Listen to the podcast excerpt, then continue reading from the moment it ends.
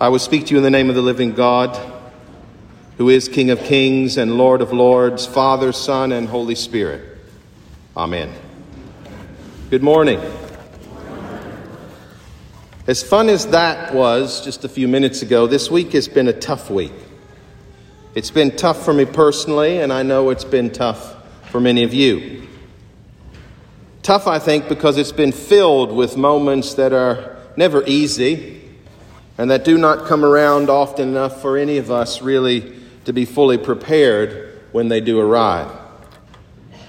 For me and for all of us here at the church, the first tough moment began on Tuesday night during our vestry meeting, followed on Wednesday morning by the letter that was sent out to all of you announcing my decision to answer a new call and to step away from being your pastor, your priest, and your rector.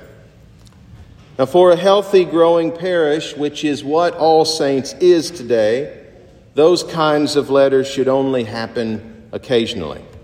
That's because in healthy, growing parishes, a rector comes into a church and falls in love with it, and falls in love with the work that God sits before him and or her and God's people to do.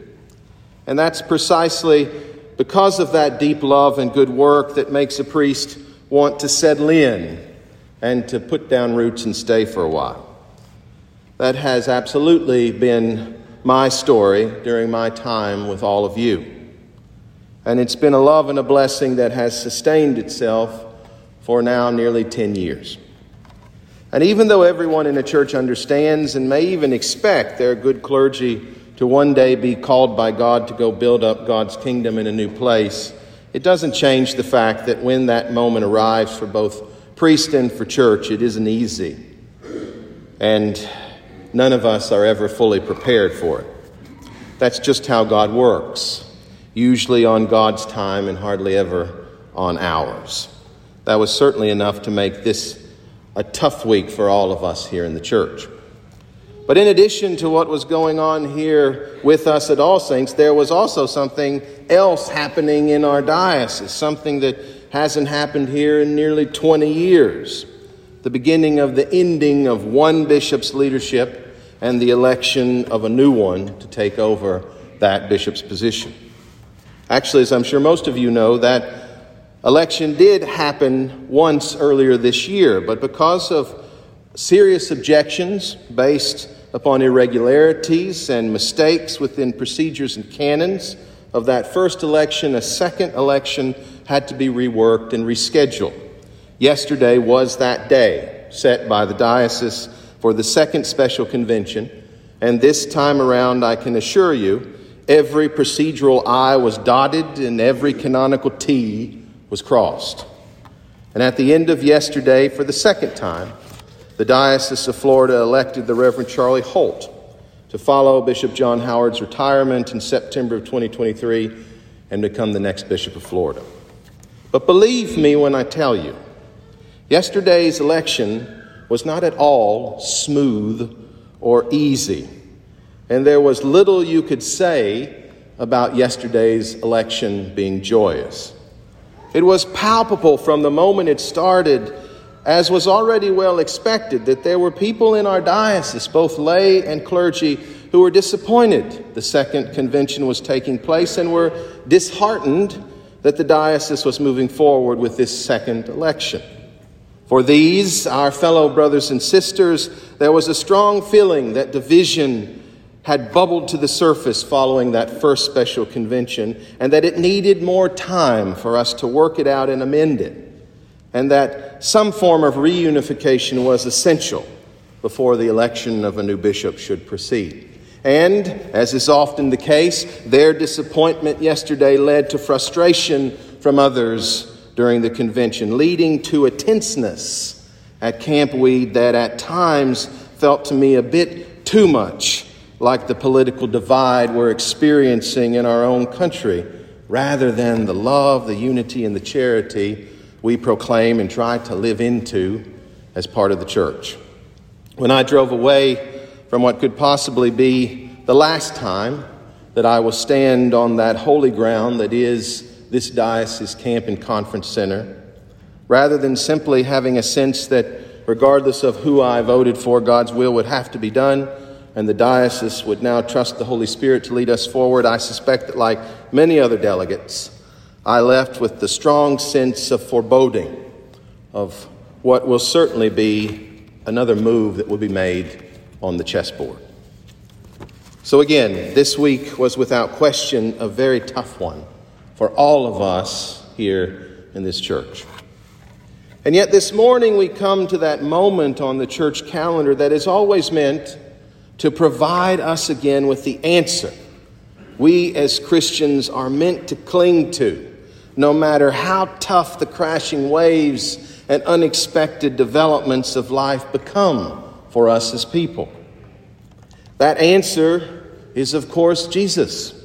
And today is what our Roman Catholic sisters and brothers have proclaimed the solemnity of our Lord Jesus Christ, the King of the universe, and what we Anglicans and Episcopalians simply call Christ the King Sunday.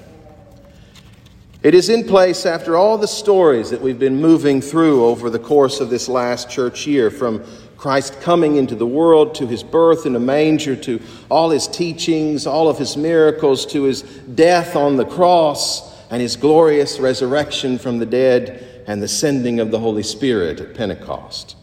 On our final Sunday after that Pentecost experience, this Sunday is here to proclaim one thing Christ's kingship. To remind the church again who Jesus ultimately is for us and for the world, and where Jesus is required to be for us in every facet of our lives if we are to be his disciples. Now, I've said many times on many a Christ the King Sunday of our past together that the farther we Americans get from the year of our Lord 17 and 76, the less understandable the image of Jesus as a king becomes for us.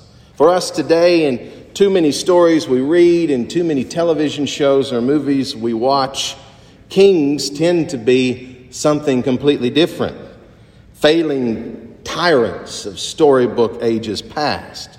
Maybe we get a King Arthur from time to time, but more often we get a Henry VIII or an Ivan the Terrible or Queen Cersei of King's Landing, for those of you who watch Game of Thrones. To say that Jesus is meant to be our king today in the 21st century brings into our minds distasteful images for us Americans of people bowing or curtsying before some old man on a throne holding a scepter in one hand and a golden globe in the other. As much as we might have found ourselves getting up early to watch the funeral of Queen Elizabeth II last month, and let me just tell you, I was one of those people. The monarchs left today are nothing, thanks be to God, like the authoritarian overlords of ancient times, when kings and queens were total sovereigns, crowned by God, possessing all the force and power the world could provide. And yet, on this day of all days in our church, this can seem to be the very image that we are trying to apply to Jesus Christ, the Prince of Peace and the Good Shepherd of his sheep. That is, I think, until we read again our gospel reading assigned for us on this particular Christ the King Sunday. The gospel's passion stories, a portion of which we read just a few minutes ago from Luke's gospel, are in place to arrest us and to remove our understanding of earthly kingship when it comes to the heavenly king of the universe. For the Lord Jesus Christ is a king who is nailed to a cross, insulted and ridiculed and laughed at by religious leaders and Roman soldiers, and even this morning, two criminals sentenced to die with him on that dark day, themselves hanging off of crosses erected on either side of Jesus. In the turmoil and the pain of Calvary's Hill, that first Good Friday, the world, overrun by sin and evil, throws all of its derision at Jesus for exactly not being the kind of earthly king they expected in a Jewish Messiah. Luke's gospel tells us the leaders scoffed at him, saying, He saved others, let him save himself if he is the Messiah of God, his chosen one. The soldiers also mocked him, coming up and offering him sour wine and saying, If you are the king of the Jews, save yourself. And one of the criminals who were hanged there kept deriding Jesus and saying, Are you not the Messiah? Save yourself and save us. Brothers and sisters, this is the king the people of Israel were expecting. And in their own moment of despair and trouble under Roman occupation, this is the kind of king they wanted to see. And I have to be honest with you this morning. When times get tough for me, and when times are hard and unexpected for all of us, as we've seen this past week, isn't that the kind of king we'd like to have too? Some kind of great king who can ride in on a white horse and make everything in those tough moments of our life right again. Someone who can come down and make that car physically move out of the parking spot you know is rightfully yours. A king who will right the wrongs of procedures. A king who will right the wrongs in elections with one foul swoop. A king who will step in and stop something from happening too quickly or too unexpectedly or too painfully. I know I've wanted to say to Jesus several times this past week, Lord, if you're the king of the universe, and I know you are, then can't you just save us? Can't you just save me? Can't you just save this person? But when I reread Paul's amazing first chapter to the Colossians, I realize that I myself have fallen into that same trap of earthly power and worldly kingship. I've fallen into it and then I've tried to turn around and apply what I want onto Jesus. Paul gives us, I think, a very different understanding of God's plan that doesn't take us to castles or the great seats of power and wealth, but forces us right back to the cross that stands on Calvary's Hill. Paul writes, May you be made strong with all the strength that comes from His glorious power, and may you be prepared to endure everything with patience while joyfully giving thanks to the Father, who has enabled you to share in the inheritance of the saints of light. He has rescued us from the power of darkness and transferred us into the kingdom of His beloved Son, in whom we have redemption and forgiveness of sins. Brothers and sisters, Jesus Christ, our King, our Lord, our Savior, is the kind of King who doesn't need to rush in on a chariot and smite our troubles. Because Jesus Christ, our King, is the kind of King who, from the very beginning, has been working and in place to do something far more important and far greater. Christ, our King, is the King of the universe who loves his people so much he allows himself to be nailed to the cross to take all of our mistakes, all of our failures, all of our bad decisions, all of our anger and frustration and rage upon himself and free us from it and rescue us once and for all from the power that it is, which is darkness and sin. Jesus is king because Jesus did that for you and he did it for me to make peace for all of us through the blood of his cross. This is what our true King does, and it is so incredible and freeing and life changing and world altering. And to rest our troubles in Christ, the King, is to realize in Christ all things can and will be made right again. That certainly doesn't make those troubles any less painful or harder to deal with or to get through in the moments they arrive and catch us off guard.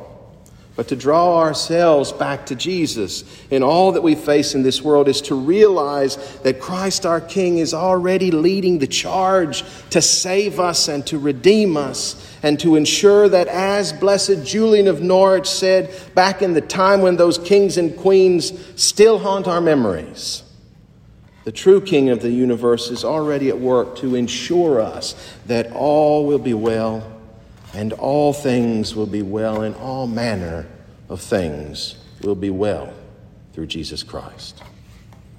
This is where I have to stand this morning, or I would not be able to stand. And with Christ as our King, we will still stand together in hope, promise and assurance of grace. And for that, we can all proclaim, Thanks be to God. Amen.